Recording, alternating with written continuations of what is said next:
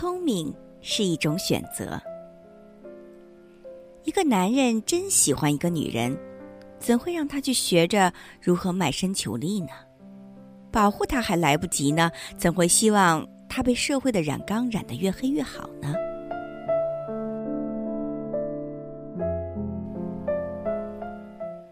收到大洋彼岸的表妹对我发来的惊叹，我看了驻京办主任，心如死灰，人世真灰暗。我问他：“谁推荐你看这本书？”他说：“是最近那个一直和我很暧昧的男人。”我冷笑三声。此男知晓他毕业在即。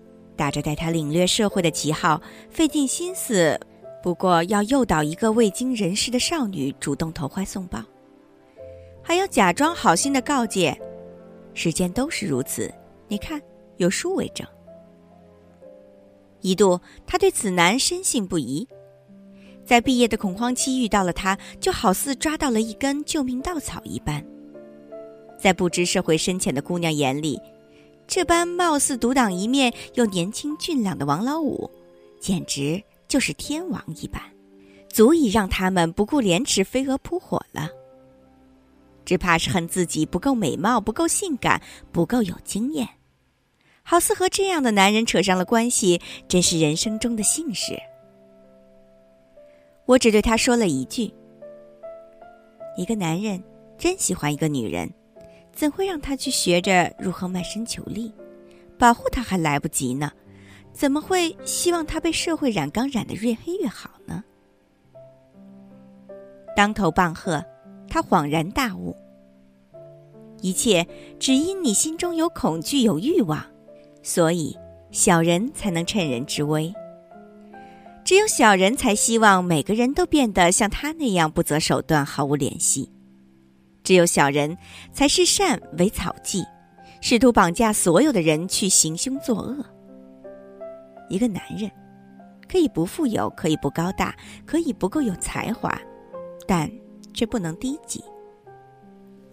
一个女人可以不美丽，可以不妖娆，可以不窈窕，但却不能没有格调。爱上一个小人，他最大的本事就是毁掉你的一切格调。让你去相信，只有做小人，才是人间正道。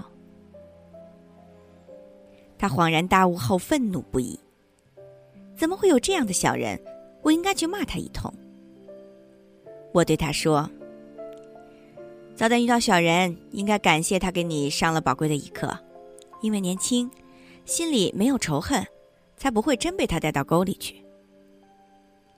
这世间……”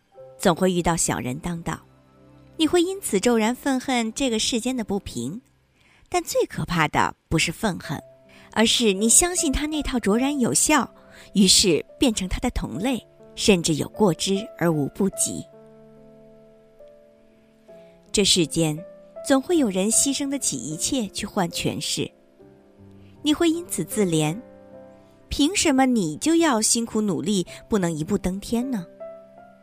但最可怕的不是自怜，而是你也东施效颦，除了自贱自伤，别无任何所得。一颗真正强大的内心，不是勇者无惧，而是信道，相信人间正道是沧桑。千百年来，有太多得势便猖狂的人，然而以善终者，一定与道为邻。有人说，善良是一种选择。聪明是一种天赋，我却认为恰恰相反。聪明是一种选择，善良是一种天赋。因为心性永恒，聪明却是一种选择，一种道路。你对聪明的定义如何，取决了你会选择什么样的路。我认为的聪明是一种格调，是一种内心的韧劲，是一种对道的坚持。